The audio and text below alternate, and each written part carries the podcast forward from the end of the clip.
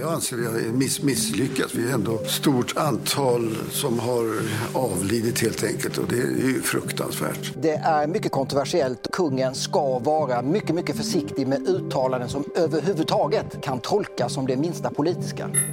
Är det riskfritt för ett kungahus som inte får vara politiskt att engagera sig i corona, metoo och hbtq-frågor? Kungen har ju ingen formell makt, men har ju väldigt stark informell makt. På en kvart berättar vi om det svenska kungahusets vilja att vara en enande kraft i det svenska samhället.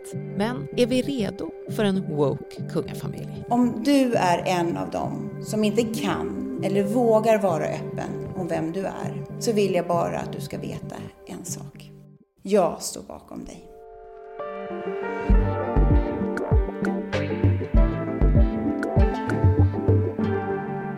Det är fredag den 30 april. Jag heter Karin Bülow Orje och du lyssnar till Dagens Story från Svenska Dagbladet.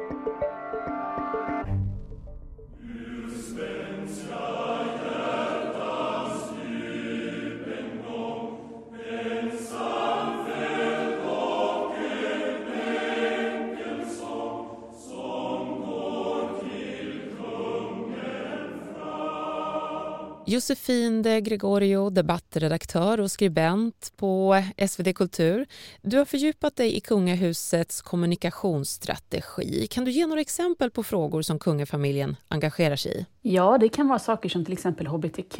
Kronprinsessan Victoria har inledningstalat på Pride och besökt RFSL. Det är också metoo. Silvia och Victoria dök upp på uppropet Tystnad tagning. Prinsessan Sofia engagerar sig mot mobbning och eh, prins Daniel eh, i barns hälsa och rörelse till exempel. Men har du kunnat se i din granskning att de blivit modigare i sina uttalanden och val av engagemang? Jag tycker nog att de har blivit lite modigare i att det är lite mindre neutrala saker. Förut så associerade i alla fall jag kungen väldigt mycket med naturskyddsfrågor och lite så allmänt som alla kan hålla med om. Men på senare år så har man valt saker som kan vara lite mer politiserande, till exempel hbtq. Men gäller det här även kungahus i andra länder? Ja, nu har vi ju sett hela den här implosionen, eller vad man ska kalla det, av eh, prins Harry och Meghan i Storbritannien. Och, och, där är ju verkligen vad man kan kalla ett identitetspolitiskt uppvaknande. Harry och Meghan har ju pratat om rasism och psykisk ohälsa och intervjuats av Oprah. Så det har ju varit en, en ganska stor förändring i hur det traditionellt ganska strikta brittiska kungahuset har hanterat medier. Att jaget får ta plats på ett annat sätt? Ja, absolut. Jaget och den individuella åsikten. Kungens uttalande i julas om att han ansåg att Sverige har misslyckats i och med att så många avlidit med corona blir snabbt en världsnyhet. Carl XVI Gustav highlighted the growing impact of the virus, a rare intervention from a monarch whose duties are largely ceremonial. Och det är inte enda gången under pandemin som den svenska monarkin har tagit chansen att visa sitt samhällsengagemang städa rummen, bädda för nästa patient, lättare omvårdnadsuppgifter. Jag kände väl, precis som väldigt många gjorde, att man ville dra sitt strå till stacken. Prinsessan Sofia har arbetat som volontär vid Sofiahemmet i Stockholm. Victoria och Daniel de ställde till exempel in sin sportlovsresa nyligen. Sammantaget kan coronaåret ses som något av en PR-succé för kungahuset. Och allt oftare går det att skönja överlappningen mellan det privata och det politiska.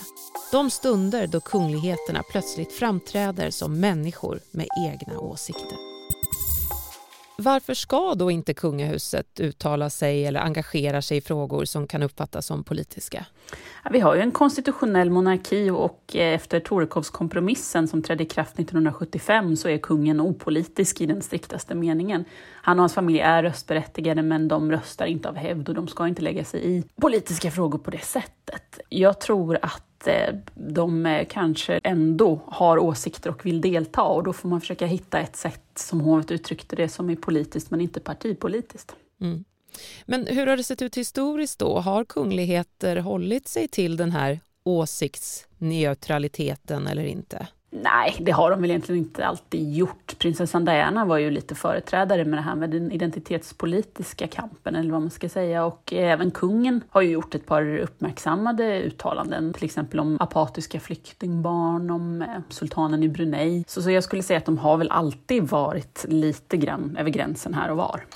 Kungen har ju ingen rätt att uttala politiska åsikter. Nu gör han det och samtidigt hyllar en diktator. Det är väl mer öppet land än något annat där man kan, man kan tänka sig. Skulle det upprepas, då kan man börja tala om en konstitutionell kris. Du har ju intervjuat eh, riksmarskalken Fredrik Wersäll som är hovets då högste tjänsteman och chef för Kungliga hovstaten, alltså högt uppsatt. Hur ser han på kungafamiljens olika engagemang och att man blivit mer vågad i att uttala sig och, och, visa det här engagemanget? Jag uppfattar att man tar väldigt allvarligt på det här. Det är väldigt noga genomtänkt och de satsar på trovärdighet, långsiktighet. De pratar mycket om att eh, kungen ska vara hela Sveriges kung, att han ska ena landet och representera folket och då så blir det tydligen för dem naturligt att engagera sig i olika frågor för att ibland lyfta upp svaga grupper grupper och ibland visa ett intresse helt enkelt. Men om det här då bevisligen är en medveten strategi, finns det någon riskbedömning med i beräkningen eller anser man att det här är helt okontroversiellt? Jag tror att man är väldigt medveten om att det är kontroversiellt ibland och eh, när jag pratade med eh, Fredrik Wersäll och Mats Nilsson eh, som är förste hovmarskalk så pratade de om att det finns liksom kalkylerade risker eller att, att ibland får man ta lite kritik som de sa för annars blir det meningslöst. Så även om det är väl uttänkt så är det ju ibland lite av en chansning och då så gör man den ändå för att man anser att det är viktigt helt enkelt. Men eh, när du exemplifierar då med coronahanteringen, hbtq-frågor och metoo som du nämnde, anser hovet att det är på rätt sida av riskbedömningen så att säga? Ja, uppenbarligen måste de ju göra det eftersom kungligheterna har ju gjort det här. Det har inte väckt skandal i Sverige direkt. Jag har inte sett någon stor kritik. Det hummades för lite grann när kungen uttalade sig om coronahanteringen, men det är ju också många som blir glada. Så på något sätt så hittar de ju lite balansen. Men eh, om man ser till syftet med kungafamiljen då, nu i och med att de är politiskt eh, maktlösa, vad har de för syfte idag? Är det just enande de ska vara? Jag tror att man ser det som en, en viktig uppgift. Kungen ser sig själv som en nationell symbol, eller han är ju det och att det är bra att de inte är partipolitiska för att de ska kunna representera alla människor i Sverige. Vare sig man är född här eller har invandrat och vad, vad man än röstar på så ska kungen vara hela Sveriges kung. Och eh, speciellt under corona så sa de att de har suttit ner och verkligen tänkt strategiskt kring hur kommunikationen ska se ut och hur man kan hjälpa landet och skapa en sorts vi-känsla att vi tar oss igenom det här. I Galtantidevarvet, då sociala och kulturella frågor seglat upp vid sidan av de traditionella hårda ekonomiska och politiska skiljelinjerna så har kungahuset bevisligen hittat frågor att engagera sig i som kan verka självklara, såsom miljö, mobbning och feminism. Men hur opolitiskt är engagemanget egentligen? Och enar dessa frågor verkligen nationen? Jag tycker att det är en riskabel strategi, för det finns ju människor som inte tycker att det här är så bra och som blir arga om kungen eller kronprinsessan eller drottningen tar ställning i en, i en fråga som upplevs som politiserad. Så det är en jättesvår balansgång såklart. Det beror lite på hur långt de driver det förstås. Finns det ens några frågor som de skulle kunna engagera sig i och det skulle anses vara helt riskfritt? Jag tänker man trampar väl alltid någon på tårna? Det gör man väl nästan. Jag kan tänka så här, typ Östersjön eller någonting skulle väl kunna vara. Ingen vill ha gift i Östersjön, det är väl de flesta överens om. Sen om man börjar prata fiskekvoter kanske det blir mer kontroversiellt. Eh, naturskydd på någon sorts högre nivå funkar nog också så länge man inte pratar skogsavverkning och kalhyggen. Så det är klart att det är en ständig balansgång, men om ett ämne berör väldigt många människor, de flesta håller med om att naturen är viktig, då kan det vara hyfsat riskfritt tror jag. Men är det inte den typen av frågor som kungafamiljen försöker pejla av? Att man närmar sig de här som kanske anses vara lite allmängiltiga? Ja, det är ju antagligen som man har tänkt. Även om hovet, när vi pratade om hbtq-frågor så sa de att det var liksom lite så att, att lyfta upp en historiskt svag grupp. Så det var nog mer av ett, av ett ingrepp i debatten där på något vis. Men eh, det är ju lite det här med vad ska kungafamiljen vara? Ska de lägga sig i de här frågorna eller ska de vara lite upphöjda, mystiska och åtkomliga och bara vara någon sorts abstrakt representation av Sverige? Och det är väl lite det man kämpar med. Ja, finns det en risk att kungafamiljen i och med det här ökade politiska engagemanget blir alltför vanlig och av mystifierad och också då förlorar sin kraft och till och med i förlängningen sitt existensberättigande. Det finns väl en viss risk för det. Om man ger sig in för mycket på den här arenan så är man ju ändå alltid bakbunden av att man faktiskt är kungafamilj och kan bara bli så politiska. Eh, det finns så många thought leaders och influencers ute på arenan idag som kan vara hur frispråkiga som helst och de kan ju kungafamiljen aldrig riktigt konkurrera med även om de har stort inflytande. Det blir ju också sådär, vad ska vi då med kungafamiljen till? Om de inte är influencers, de är inte längre heliga, det är inte kung av Guds nåde, det är inte det här gamla. Vad blir det då? Risken är väl att de drunknar i flödet och att det blir en sorts apati för kungahuset till slut. Men behöver vi ens ett kungahus som är woke? Alltså politiskt medvetet och uppmärksamt på rättvisefrågor? Jag tycker väl inte nödvändigtvis att vi behöver ett woke kungahus, men eh, hur de ska sköta sitt uppdrag, det är ju en klurigare fråga. Ett av de vanligaste argumenten mot monarki är att det är ett statsskick som inte är förenligt med demokrati. Men de länder i världen som rankas topp 10 när det gäller frihet, demokrati, rättssäkerhet, stabilitet och fred så är sex av dem konstitutionella monarkier. Statschefen blir en stabiliserande och enande kraft just för att hon eller han inte har någonting att göra med hur landet styrs. Samtidigt så tycks det svenska kungahusets popularitet öka i takt med att de öppnar upp och visar sina personliga engagemang i frågor. Jag delar sorgen med er som eh, drabbats av förlust av nära och kära och vill på detta sätt framföra mitt och min familjs djupaste deltagande. Tack. Ja, det ser ju ut så faktiskt. Just nu så har de medvind. Det går ju ofta lite upp och ner med vad de gör. Kungen blev extremt impopulär efter Brunei-uttalandet, men väldigt populär efter tsunamitalet. Så att visst, det följer ju opinionen lite på så sätt. Så att så länge man lyckas hålla sig i linje med vad svenska folket tycker så verkar det ju funka. Och eh, ytterligare ett exempel, till exempel Expressen har ju dragit tillbaka sitt krav på att avskaffa monarkin. Och det är lite spännande tycker jag. Varför då? Jag undrar om det delvis är någon funktion av corona och att det här behovet av sammanhållning faktiskt har ökat under det här året. Jag vet att jag själv tyckte att det var fint när kungen hade gudstjänst för de här offren för corona och sådär, att det blir en sorts samlande funktion.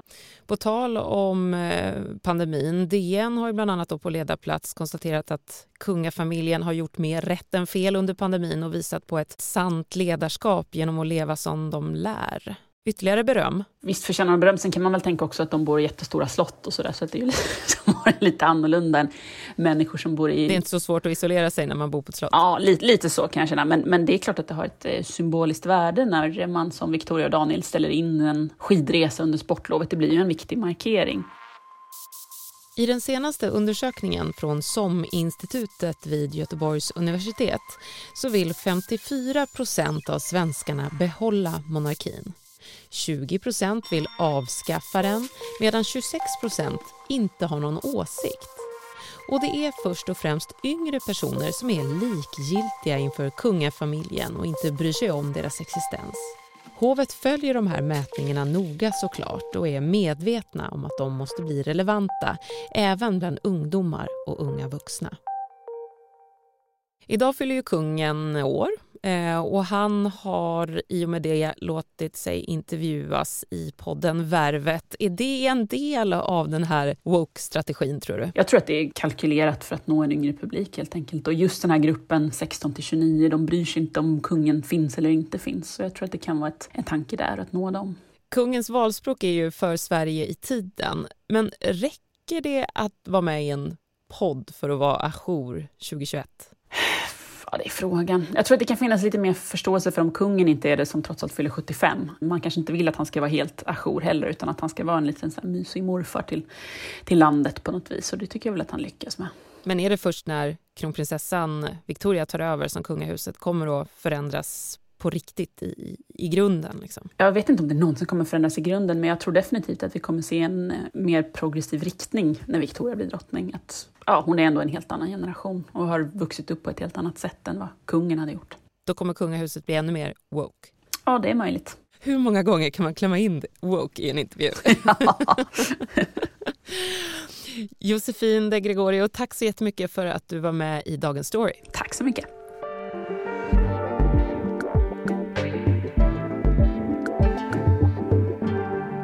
Vi som gjorde dagens program var Siri Hill, producent, Maria Gelmini, redaktör och jag heter Karin Bülow Orje. Ljudklippen du hört kommer från SVT, Sveriges Radio och Reuters och vi hörde även en bit ur Kungsången. Om du gillar det du hör, prenumerera på Dagens Story och ge gärna vår podd ett betyg. Dagens Story från Svenska Dagbladet, 15 minuter varje vardag.